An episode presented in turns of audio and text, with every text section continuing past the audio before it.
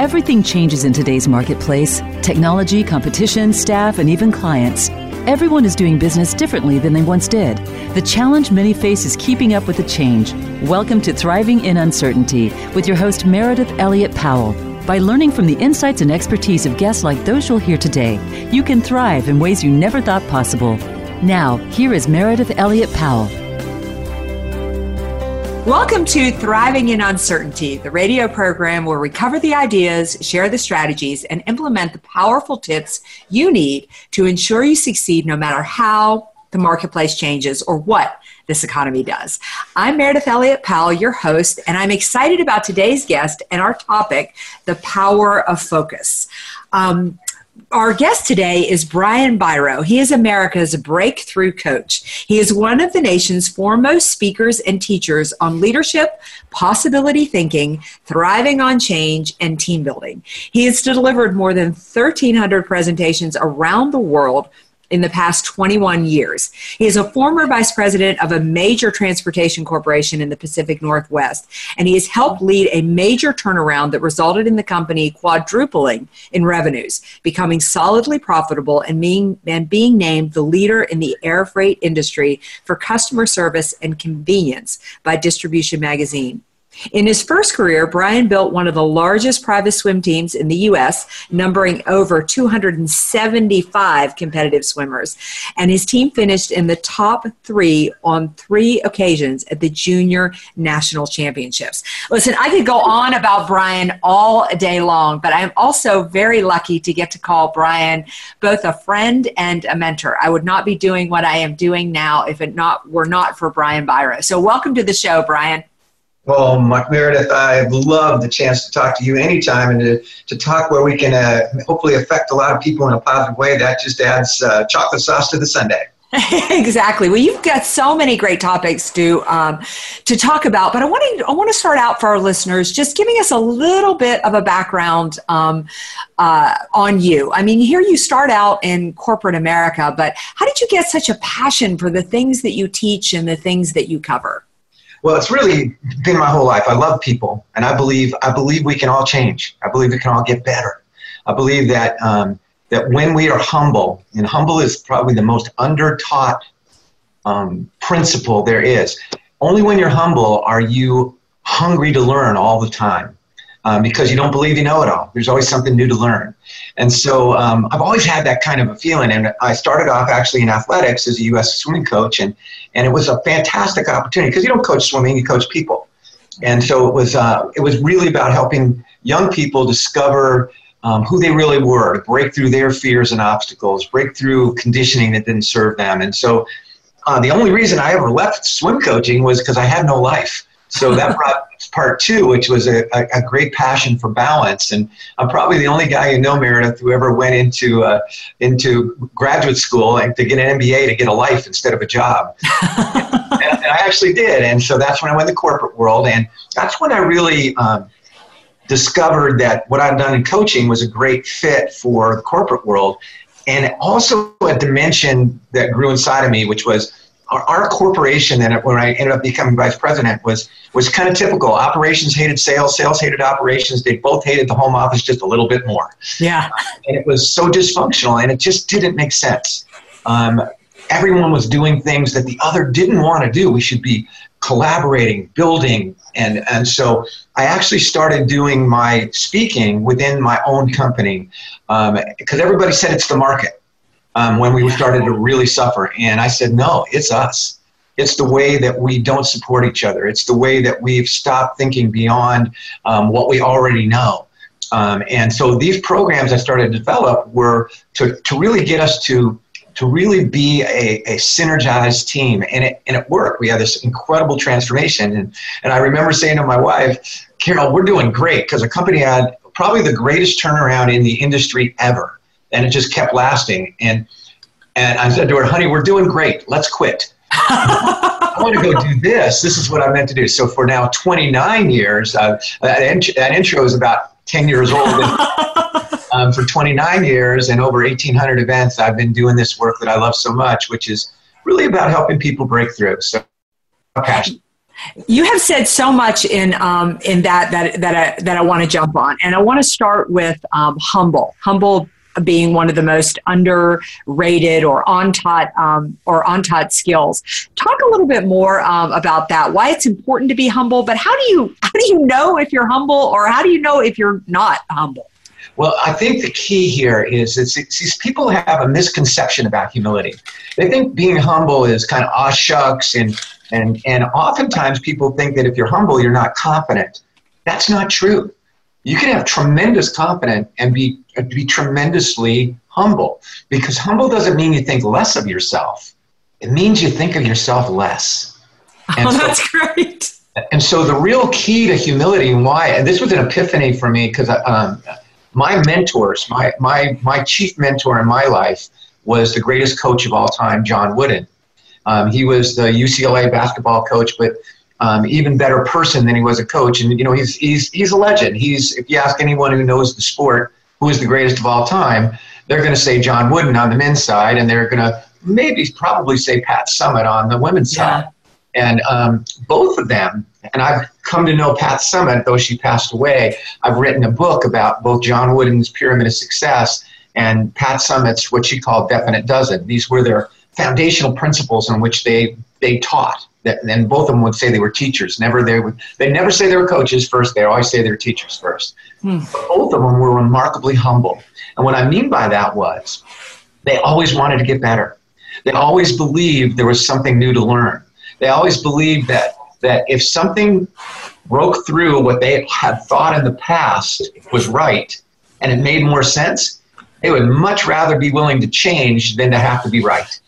Um, mm. And so, to me, humility is really about looking at every situation, every person, uh, every quote unquote failure or setback, and saying, "Wow, what can I learn from this? You know, wh- how would I how would I do this differently if indeed if indeed it was a mistake that you made?" It's really being willing, in fact, eager to say, that what worked today maybe won't be the same thing that works tomorrow. And, and being able to jump on that principle that most people don't do, which is if it's not working, try something different. Um, both of them were shining examples of constantly doing that, even though they're the greatest of all time. And to me, the beauty of that is, is it demonstrates that humility not only is neat, because it helps bring out other people, it works. Yeah. You know, I think that it's, um, I, I, I, love that point is that um, I love the fact that you said humility is, you know, is thinking of yourself less, but it's also very, people who are humble are strong and confident. And there's just a, something that really radiates off of them. I did a, I did a speaking engagement a couple of months ago for this um, very large corporation. It was a family-owned company, but they're they ranked number three in their industry in the country. And the moment that I got there to do the presentation, the chairman of the board, who was um, you know the grandson of the of the of the founder. He's well into his 70s now. He immediately greeted me and i was shocked because i was there for a 7:30 a.m. presentation and this gentleman is on the billionaires list. But he greeted me. He said i said he said i'm so excited to be here. I've gotten a front row seat. I can't wait to hear what you have to say and what you've got to teach me about leadership. I'm thinking to myself i don't have anything to teach you about leadership. You know look what you've done but that was his attitude, which spoke volumes about his company. It, it absolutely does. I mean, and if you if you really look at those that have that uh, you admire the most, uh, oftentimes it's humility that shines most because when you're humble, you're not driven by the need for approval. Mm-hmm. And the need for approval is the most crippling need in life. Um, first of all, it's it's a uh, it's a never-ending failure because whenever you are driven by the need for everybody saying nice things about you by you know wanting to get your your your scores more than anything else what happens is it's never good enough. You have a moment of oh it's okay. Oh yeah. And then what if i'm not as good tomorrow? And so and you can't control it. And i love the, the whole focus of your show which to me is about controlling your controllables. Yes. And so when you have that attitude that everyone's a teacher and you and you get to the point where you're easy to impress but hard to offend um, mm-hmm. then you are really on a pathway to being a, a, tremendous leader who lifts other people. You know, one of the things I love about my programs and about the way that I've kind of developed my speaking is I want by the end of my program the participants to be the stars, not me, the speaker. I want them to apply what we've learned, do something they didn't know they could do, almost forget me as the speaker, right. and, and realize because what I'm trying to do is help them see that part of them that they didn't see before, that they can do things they never dreamed of, that they are not overachievers, that they have tremendous capacity. So the whole idea of humility ties really into service. And I think perhaps the, the best quote I've ever heard about service was Mother Teresa, makes sense. And hers, she simply said, service is love in action. And, oh, that's a great quote. And, and I don't believe you're truly loving unless you're humble and you love to serve. Yeah. You know, you um, when you were talking about um, corporate and you were talking about you know what you did in your company and and you started speaking inside to get people to work together. I I, I really that really resonated with me because when I first joined corporate, I remember saying to my boss, "I don't think we need competitors because we're so busy competing." With one another um, that, that that just really um, why are silos such an issue in organizations today. And it doesn't matter, you can be massive or you can go to the small mom and pop operation, but it's it's just always a challenge to get people to collaborate and work together. Yeah, it really is. And, and the reason is, is that we are conditioned to think that differences are bad. Mm. And to me, differences are, are magnificent. In other words, I don't want to have a team of people who see only what I see because we won't see very much. Right. See from my perspective, and that's a narrow perspective, even though you know I've been alive forever. Yeah. I, mean, I want the people who are good at things that I'm not so good at. I want the people who are uh, passionate about areas that I'm not as passionate about. Then, if we tie it towards a common goal, um, you know that we both we both want our company to be great it's it's amazing what you can get accomplished when nobody cares who gets the credit. Um, in, in that in my uh, uh, my corporate career, it's kind of amazing because uh, I was the vice president of what we call performance planning. Now that re- stretched across mar- marketing, sales, and um, and strategic planning. Um, so I was the number. Uh, you know, two or three guy in the company. Next door to me was the VP of operations, the COO. Um, so we were about 18 inches apart, and it might as well have been the Great Wall of China. and this is where I really learned a lot about this. Um, and part of the reason was because, um, first of all, we had never been together unless we had to be. If we were, in, you know, we were in constant meetings, and he'd sit on his side, and, and, and we pretended to get along. Well, it didn't work at all. And then finally one day I started to really move into this this understanding that differences aren't bad. That's something I've been conditioned. Differences are good. His way of, of working was he was a very analytical person who really dug into what wasn't working and tried to dig into it. Mine was sort of like sort of the visionary dude, going always looking out in front and going, "Hey, why not?" You know, thinking yeah. Possibility. And so we our personalities were very different. He was very quiet, very um, you know, very intense, and I'm always laughing, and you know, I'm a goofball. And and um, one day I walked into his office with no agenda, and truthfully, I'd never sat in his office for more than a minute before. Wow. And and I for the first time I looked around and I saw pictures of his family, and and I sat in that office and I was simply fully present with him, not with an agenda of what we're going to get done, but just to be there and to connect and to be present, which says to him that in that time we were together, he was important. He wasn't a, a, a, you know a big block in front of me. I had to find a way around. When I left that room an hour later, I found out you know I was running marathons at the time. He was a long distance bicyclist. We didn't know that. We started to talk about you know we understood what it took to train and to, and to do that kind of work. But what I came away with was most of all an understanding he loved our company and our people every bit as much as I did. We just went at it differently. Mm-hmm. From that moment forward, I never had a sales or marketing meeting without operations present. From that moment forward, he never had an operations meeting without having us present. And our company had the most incredible turnaround in every dimension you can. For profitability, we went off the off the charts. We became the fastest growing company in our industry. This is a company that's been around forever, incidentally. We became the largest freight forwarder to and from Hawaii. Um, because our, our market in Alaska had, dri- had dribbled up because of oil prices. And, right. and that was our big industry. And everybody thought we were paralyzed. Well, we got better in every dimension. We became the number one company in our industry for service and convenience. And I am convinced that it was because we stopped thinking differences were bad and started to appreciate what each brought to the table. And it just kept going even after I left. So it's really starting young and helping kids to understand that if somebody looks at the world differently than I am, there's something to learn there. It's not bad. It's yeah. just what can I learn? How can we discuss? How can we really understand one another? And how can we put those differences in, to make a richer whole? Mm-hmm. I heard a quote one time that talking about um, differences, and I can't even remember who it was, but they said that their mother had taught them that you've got to think about when somebody is passionate about their idea and you're passionate about your idea, that they they're they're seeing themselves as right and as just and as committed as you are. Absolutely. And, and there's and there's got to be something there um, you know, if even that's even the bridge that you begin to build, it's starting to begin to see that. I can't tell you how many times the fact that somebody sees something differently has actually ended up saving me.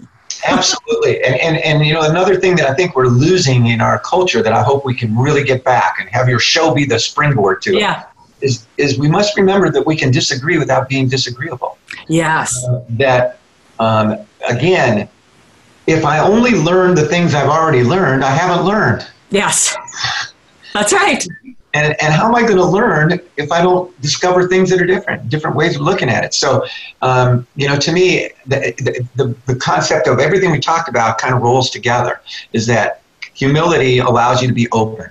Open allows you to consider other viewpoints and consider, even if you don't embrace everything they say, maybe there's something in there that can enrich, enrich, enrich your whole. And as we do that, we begin to create a sense of loyalty, a sense of connection, a sense of, of um, I, I, I, I trust you because I know you are committed just as I am. And again, that's something that organizations need to work on. That's why the most important element in, in business today is culture. Yes. It's all about culture. It's all about creating a culture of kindness, a culture of, of engagement, a culture of respect, a culture of, and, and we got to do this in a big way because we're losing it on a, on a um, I will say a political scale. It's time to get it back. I, I, absolutely agree. And that's a great transition. We're going to take a quick break. And when we come back, I want to talk about um, culture and I want to talk about focus. What, um, what individuals should focus on, what companies should focus on. So um, hold on. Um, listeners, come right back with us and we will do another segment with the amazing Brian Biro.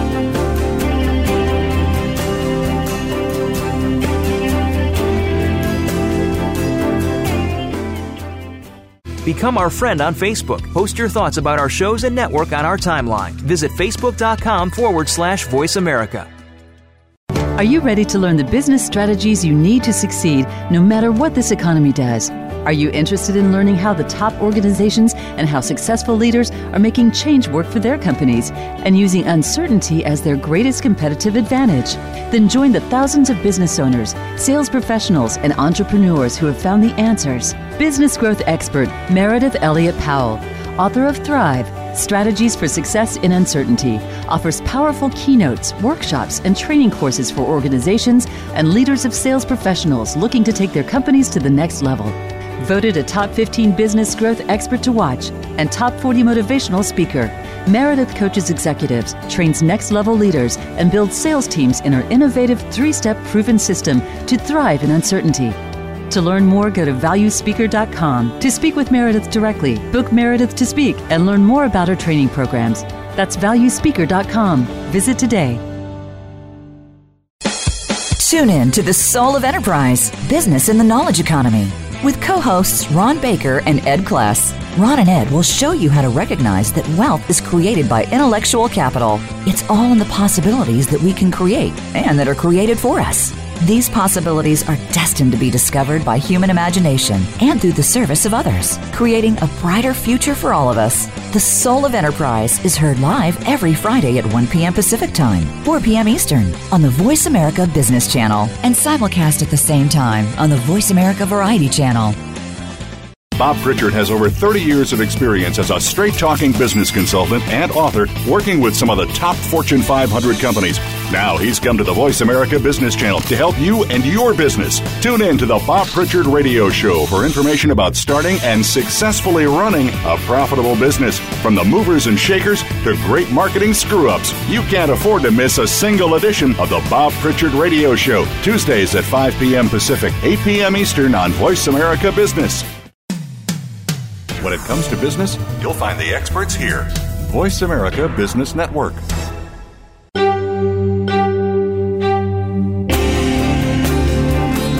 You're listening to Thriving in Uncertainty.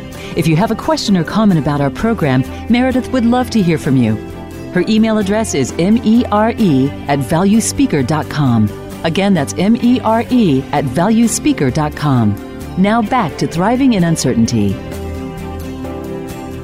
Welcome back to Thriving in Uncertainty, the radio program where we cover the ideas, share the strategies, and implement the powerful tips you need to ensure you succeed no matter what this marketplace does. We are back with Brian Biro, the uh, America's Breakthrough Coach. And right before the break, we were talking about culture and talking about focus. Really talking about how culture is the most important things that um, that companies can focus on today. But Brian, I want to start out with um, focus, and the reason that I wanted to talk to you about focus is because I think it is one of the most challenging things to do in today's marketplace. I mean, you know, every time you turn around, you've got a new piece of technology, you've got another shiny object. You're worried about what your competitors are doing. I mean, this morning I was listening to the news, and they're talking about Facebook coming out with currency um, mm-hmm. sometime in the next year. And all I could think about is all the financial institutions I work with today and how unfocused they are probably going to be worried about that um, new currency.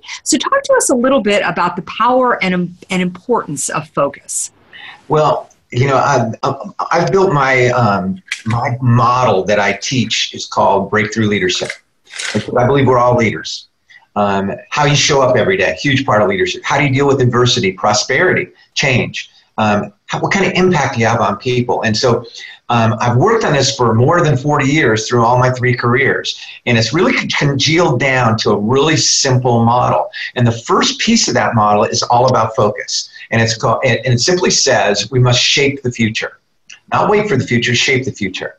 And um, and it's really vital to understand that. I often ask in my seminars right in the beginning, and I still get the same answer all the time. What is the largest? Because we're always in a hotel, right? Yeah. Uh, hotel. What's the largest hospitality company in the world? Hotel company in the world today? people say Marriott, Bonvoy, uh, Hilton. It's Airbnb. Oh. They weren't here ten years ago. And then I ask, well, I know you know this one. What's the largest private train? Last night after you went out to a few drinks, it's Uber. They yeah. weren't ten years. Well, you just changed and these new currencies, which many people believe is going to absolutely, completely transform the world more than the internet, many people are saying about blockchain. So if you wait for the future, the future is going to run you over. So, but how do you control that on an individual level? How do you control the controllable called focus? Well, two principles. Number one, what you focus on is what you create. Now, there's a big difference in what most people have been taught. Some have heard something like that, but most people have heard what we focus on is what you get.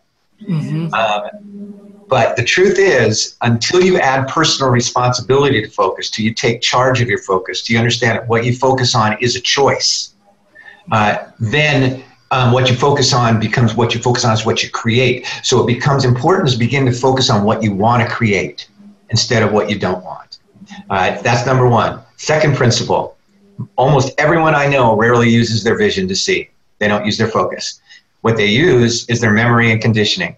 And you know this because you've been in my events before. I always ask, what color is a yield sign? So everybody listen, what color is a yield sign? 99.8% of the people I've ever said this to, every single group says yellow. Well, they've been red and white for more than 45 years. and so where does that matter the most? Where does focus matter the most? People. Change the way you look at people the people you look at change. Change the way you look at yourself. The self you see will change. Um, great example um, about how focus transforms the way you deal with people and deal with your life. When, when my oldest daughter, Kelsey, went away to college, oh my gosh, we missed her so much. But you talk about seeing a yield sign for the first time, awakening focus. When she came home the first time from college for Thanksgiving holiday, I finally had a breakthrough. I finally realized how long I had been focusing on my daughter, looking at my daughter as if she were an old yellow yield sign. I've been looking at her like she's a little 11, 12 year old girl. Mm-hmm. Hey, she's been driving her own car for two and a half years. Every morning she's waking up hundreds of miles away, deciding what she's going to do with the greatest gift we're all given called today. And she walked in the door and announced that she had already applied for and had been accepted to go do a special service program in Ghana, in Africa, because Kelsey wants to make the world better. And I looked at my daughter, I shifted my focus, maybe for the first time. And I finally realized that every time I looked at her as if she were an old yellow yield sign using my memory to see her, what happened to our relationship? Yeah, it went backwards. Yeah. So I looked at the, the magnificent, courageous, strong, wonderful human being that was standing right in front of me. So here's the foundation of everything that I that I consider important about focus. We must focus on what we want instead of what we don't want. And most people focus more on what they don't want. Yeah, I would. I mean, I would definitely agree with that. So let's. I love this example. Um, I loved listening to this. You know, you switching your focus on how you think about your daughter. But take me inside. Let's let's be people. Um, you know we've got we've got a mortgage we've got a car payment we've got you know kids heading to college and we are just in what we feel is a dead end job. And that's what we focus on every day is oh my gosh i can't get up. I can't deal with this anymore. Or i own a business and i'm worried that amazon is just going to enter my space. What are some things that i can do to shift my focus? Because i because i really um, again, I just love the subject because I, I do believe that it is what you focus on is what you see and it is what you move towards. And I don't think we have even begun to strip back how powerful and important it is. Oh, it, it, it truly is. That's why I use the metaphor of the board breaking, why I have people break boards. So I had, you know, three quarters of a million people break boards. And 99% of breaking through is shifting your focus from the board to the breakthrough. Wow. Right? everyone focuses on the board because it's there. And what you just described, the person who's feeling like I'm in a dead end job, the person who's thinking about Amazon, we're focusing on the board. We're focusing on exactly what we don't want. And more importantly, we're focusing on exactly what we don't control. Mm. Um, when you your show about thriving in times of uncertainty, there's only one answer to that. you got to focus on what you do control and not what you don't control. Mm-hmm. So instead of focusing on my dead end job, start to focus on your choice. Do I do I love this work? Um, what do I love about it? What would I want to do different? Um, what would I do if I knew I couldn't fail? What would I do if um, if tomorrow um, I was given a, a huge uh, a, a, a, huge you know uh, lift in my position? What would I, how would I handle it? And start to move in that direction, start to focus more consistently on what you do want. In other words, focus, when I have people writing on their boards, the front of the board is the obstacle. Mm. Okay. Um, let me give you a perfect example. I'm a five year old kid. Okay. I'm riding a bicycle, all right, for the very first time. All right. Uh, I'm, training wheels are off today. Dad's letting me go. I'm wobbling and I'm wobbling and I'm, and, and I'm going. But right in front of me on the road is a big old rock. I'm five years old. What do I look at? The rock. Yeah. What happens? I fall. I hit the rock. I fall over. I walk by dad like I'm cool. I go to mom and go, I'm gonna die. Okay, now now it's the same kid. Two weeks later, bigger rock, but now I'm cool. what goes around the rock first? Eyes, focus. So the big transformation for that person who is struggling is to stop focusing on the cancer, mm-hmm. is to stop focusing on what you don't want because it consumes you and it becomes what you create, becomes a self-fulfilling prophecy. And it takes practice and it takes it takes concentration and it takes uh, energy and it's still a choice. Mm-hmm. Uh, and you can start to, to start to work at am I focusing on consistently on what I want to do? uh, Meredith, I once spoke for a company that had been known as a maverick in the pharma industry, that they would never sell to the big guys. Um, and I was hired by them in um, October, in September, and I was going to speak to them in November. And in October, they sold to the big guy. And that meant that 80% of those people um, were pretty certain they wouldn't have a job left. Now, there's a wonderful speaking environment right, right. A great time for a motivational speaker. Mm-hmm. Um, but the whole concentrate, you know, I, I knew I, I couldn't just skirt around this. So the p- beginning of the program was about, you know, every one of you in here is just overwhelmed with uncertainty. What does this mean to me? Am I going to have a job? What's going to be to my family? And I say that you focus on those things, it'll eat you up. Um, I don't know what's going to happen to you. And I know that many of you will not have jobs as you've had here before. So today is about focusing on what you do control your effort, your energy, your attitude, what you put in. And that is a magical ingredient for creating momentum in your life, which starts to stimulate creativity, which starts to stimulate energy, which starts to stimulate positive direction. So um, it's about focusing on what you do control. My mentor, again, John Wooden, the greatest of all time, never said the words winning or losing to his players. Wow. You want to win? Oh, yeah. But what he wanted was them to focus on what they control their effort, their energy, and their attitude. And he used to wink at you and say, if you do that enough, you'll be just fine. Never once in 27 years at UCLA. How many people do that? How many people focus only on winning, which is out of what he was trying to say is you don't control that. What right. you control is what you put in to move towards that goal.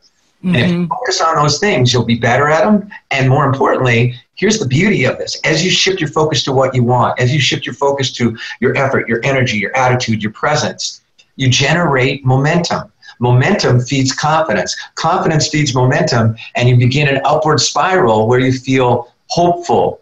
You start to feel faith. You start to move from fear to freedom, from failure to faith, from ego to ego. Oh, that's, um, you know, when we're going to take one more break, and when we come back, I want to continue this um, conversation of momentum and continue the conversation around um, uh, uncertainty. You have hit so beautifully into why I started this show and what I want to focus on, you, and some really great tips as to exactly what we need to um, to do to not only push through it, but as like the show says, thrive. So we'll be back in one minute with, unfortunately, our last and final segment with Brian Biro. But this is a segment you are not going to want to miss. So we'll see you in a minute.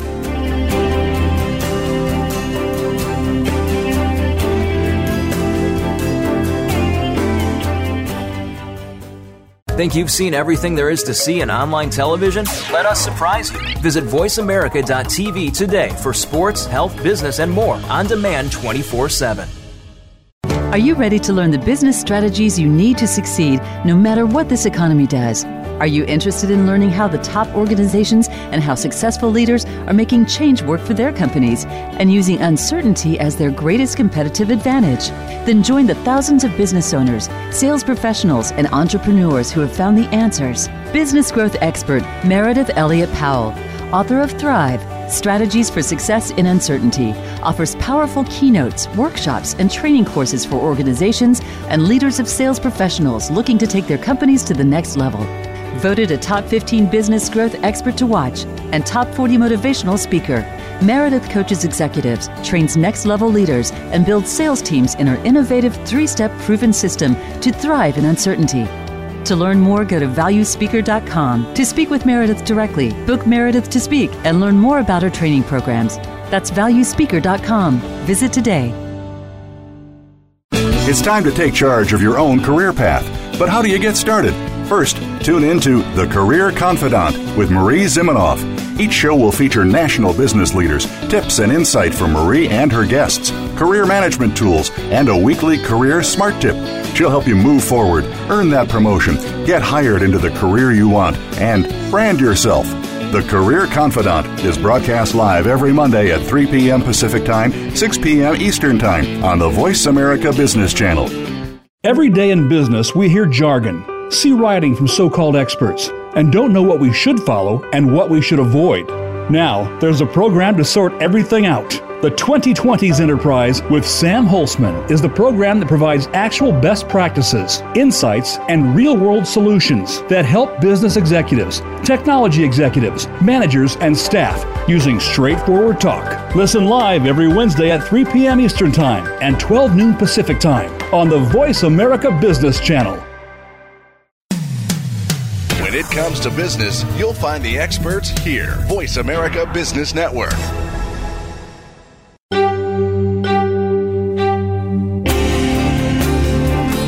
You are listening to Thriving in Uncertainty. If you have a question or comment about our program, Meredith would love to hear from you. Her email address is mere at valuespeaker.com. Again, that's mere at valuespeaker.com. Now back to Thriving in Uncertainty. And welcome back to our final segment of Thriving in Uncertainty, the radio program where we cover the ideas, share the strategies, and implement the powerful tips you need to ensure you succeed no matter what this economy does. So I want to welcome back Brian Biro, and we were just having a stimulating conversation about uncertainty.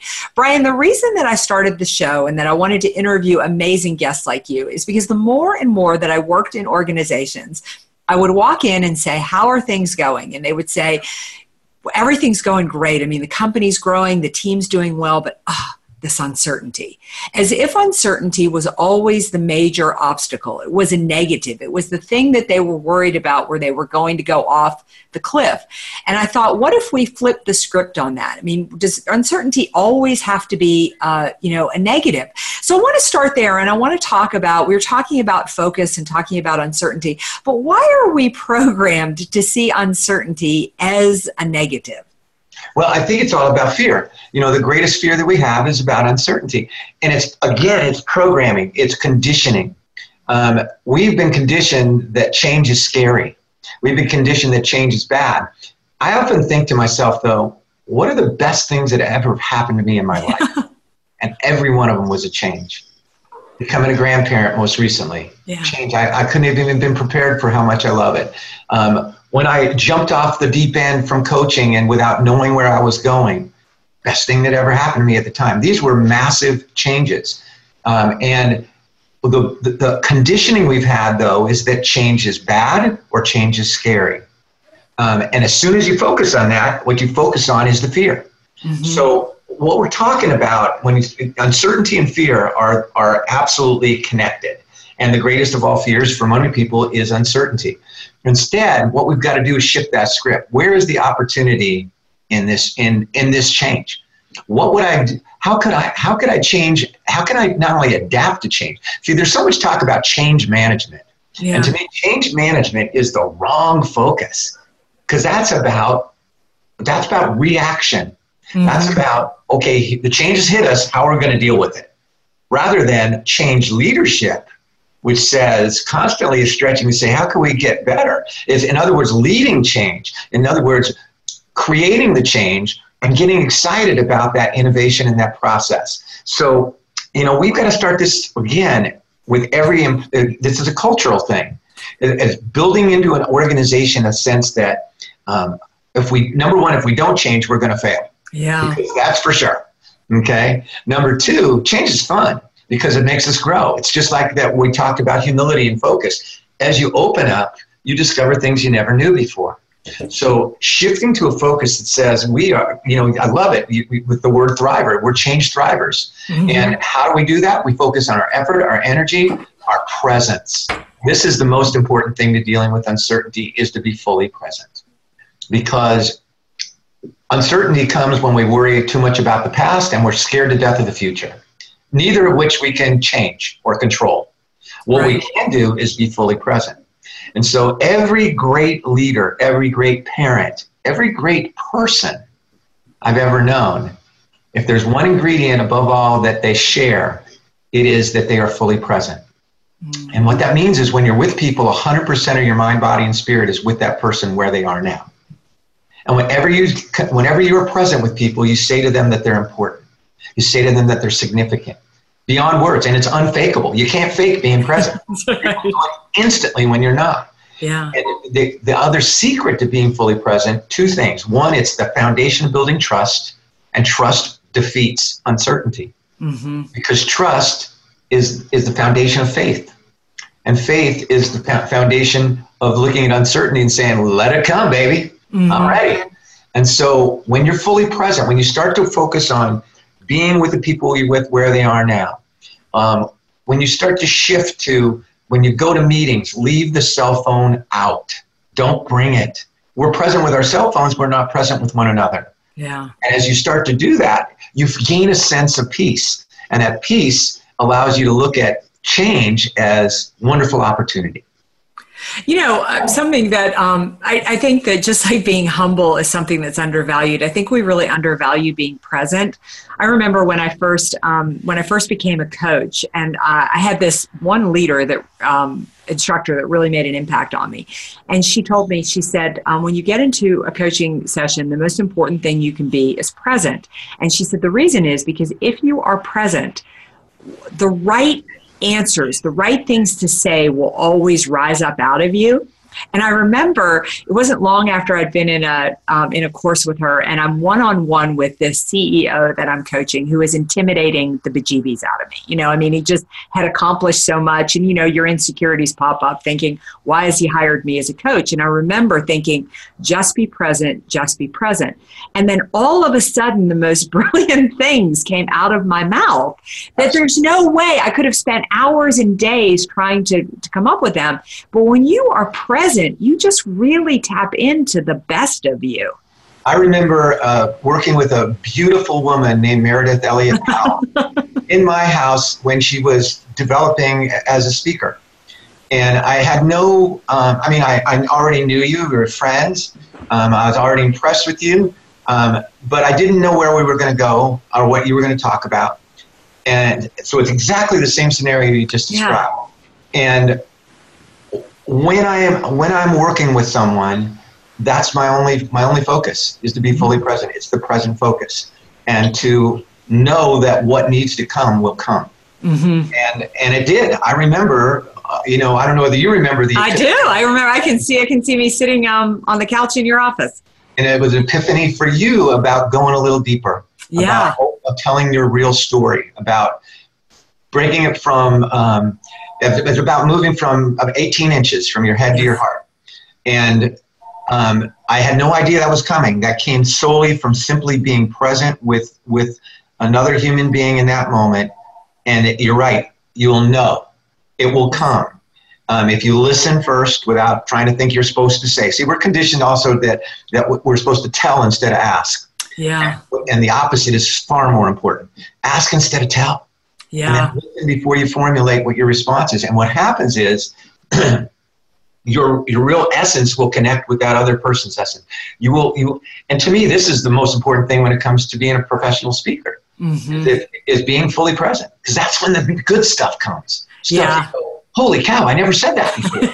exactly. Yeah, and it, and it is something that that people feel, and I think it's almost more powerful now because my gosh, we are so distracted you know it, it is rare that you are um, that you are talking to somebody that they aren't fooling with a phone that they aren't answering an email that they're not you know that they aren't doing something else. And it's even in um, you know sometimes people could be tweeting or putting something on facebook about something that is happening in the moment. But not too long ago we were on vacation and we were taking this beautiful hike and I remember my husband saying to me, you know, it's really sad because all anybody was doing was taking pictures. And he thought, why don't you just stop and enjoy the hike exactly. rather than taking all the photos to go home and look at the photos to remember the hike? Just stop and just enjoy the hike. It's so important, and and you know even more so when when we, we we've got to come back to an understanding of communication. Mm-hmm. Communication, the, the Banner study done at UCLA, 55% of communication is physiology. It's it's not it's it's your body language. Yeah. 38% is tonality. So it's not what you say, it's how you say it. Mm-hmm. Only 7% is words. right. When we live on text and Twitter and even email, we're leaving out 93% of what connects. And the only way it can connect is when you're fully present. Yeah. Um, I, you know, I, I, I've loved this. My children taught me this. My children, when they were eight and three years old, came into my office one night, and I have been teaching being present. So, you know, of course, of course, you had. instead of doing what I, my life was about at that time, tuck them in, love them, let them know how wonderful they are. I was about to get on the phone again. And these, this was before cell phones. This was like phones actually plugged into the wall. You probably don't remember that, but that's. Yeah, I do. I do. And anyways, my daughters got my attention. Said, "Daddy, do you love your phone more than you love us?" Whoa. Oh. well, I will tell you, I tucked my daughters in that night, uh-huh. and I never missed another night when I was home. Yeah. I never missed one of their dance recitals. I never missed one of their school events.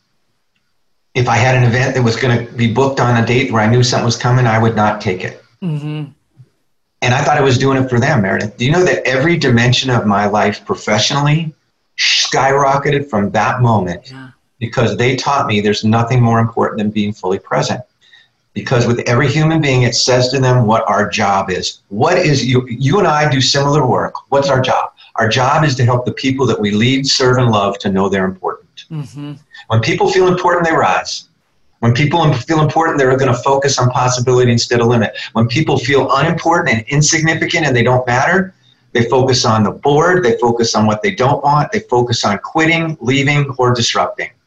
Yeah. And, and so uh, this is this is the essence of where we connect, the essence of where we build, the essence of where we we have the we make the most of a, of, of a really rich life.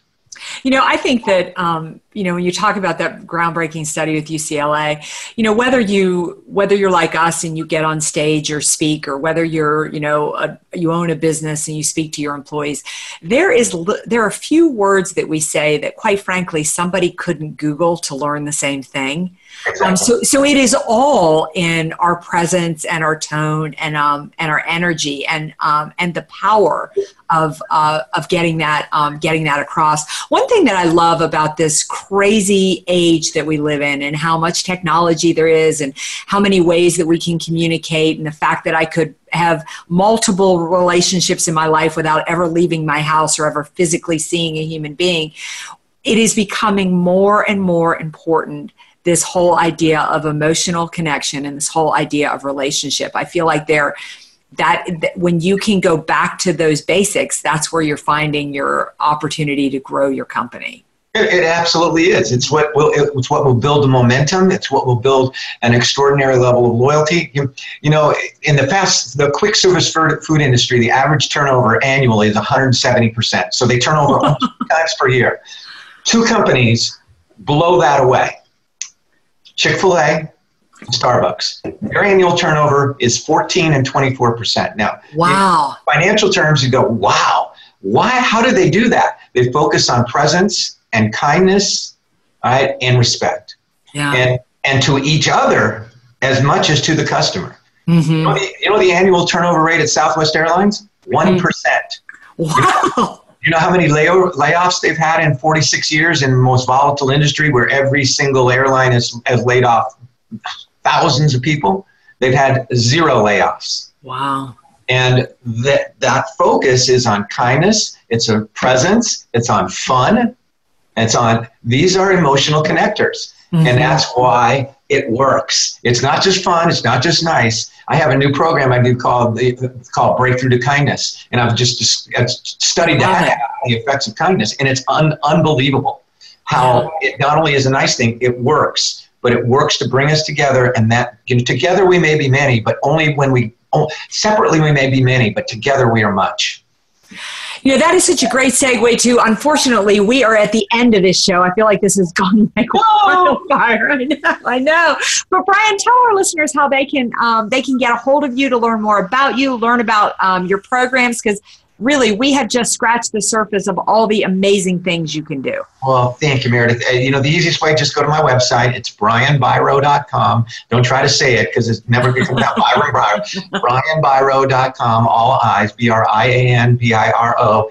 And it has um, my books. Um, I, I love to write. Um, it's got, you know, my my real passion now, and especially as I'm moving up uh, in, in, age, is to reach as many people as I can with this focus on on that they are leaders and about being a breakthrough leader and about moving from fear to freedom, from failure to faith, and from ego to we go. So that's that's my heart, that's my passion, and you know I'm going to keep going until I need to bring three people with me, one for each side and one in the back, so I don't fall backwards. Um, but uh, I, I love what I do more than ever, and and and I love it because not of what comes back. I love it because of the way I feel when I'm doing what I'm doing. And it, it, it's amazing. When I'm speaking, I'm 25 years old. As soon as I'm done, I'm back to 64. I'm 25. No aches, no pains, just joy. Well, you are amazing for 64, and I really encourage my listeners to check out brianbiro.com. See there, I said it. I mean, Brian has amazing books. His programs are incredible, and he's even got um, some online um, opportunities for those of you who may not get a chance to go out and um, and see him in person. So again, thank you, Brian, for being our guest today, and I want to um, reserve the right to have you back on again because I don't feel like we have even touched into all the different things that we can uh, we can talk about. Meredith, you know I would do anything for you. I adore you. You do great work. You're so much of what I teach is is exemplified. So I hope all your audiences recognize that that you, who you are is the essence of energy, focus, humility, kindness, joy, and um, and it's, so it's it's an honor. Well, thank you. And thank all of our listeners for um, another episode of Thriving in Uncertainty. And we'll, we'll see you next week.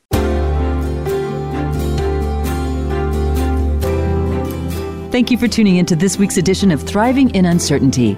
Please join your host, Meredith Elliott Powell, for another program next Monday at 10 a.m. Pacific Time and 1 p.m. Eastern Time on the Voice America Business Channel. This week, embrace the change in your business and yourself.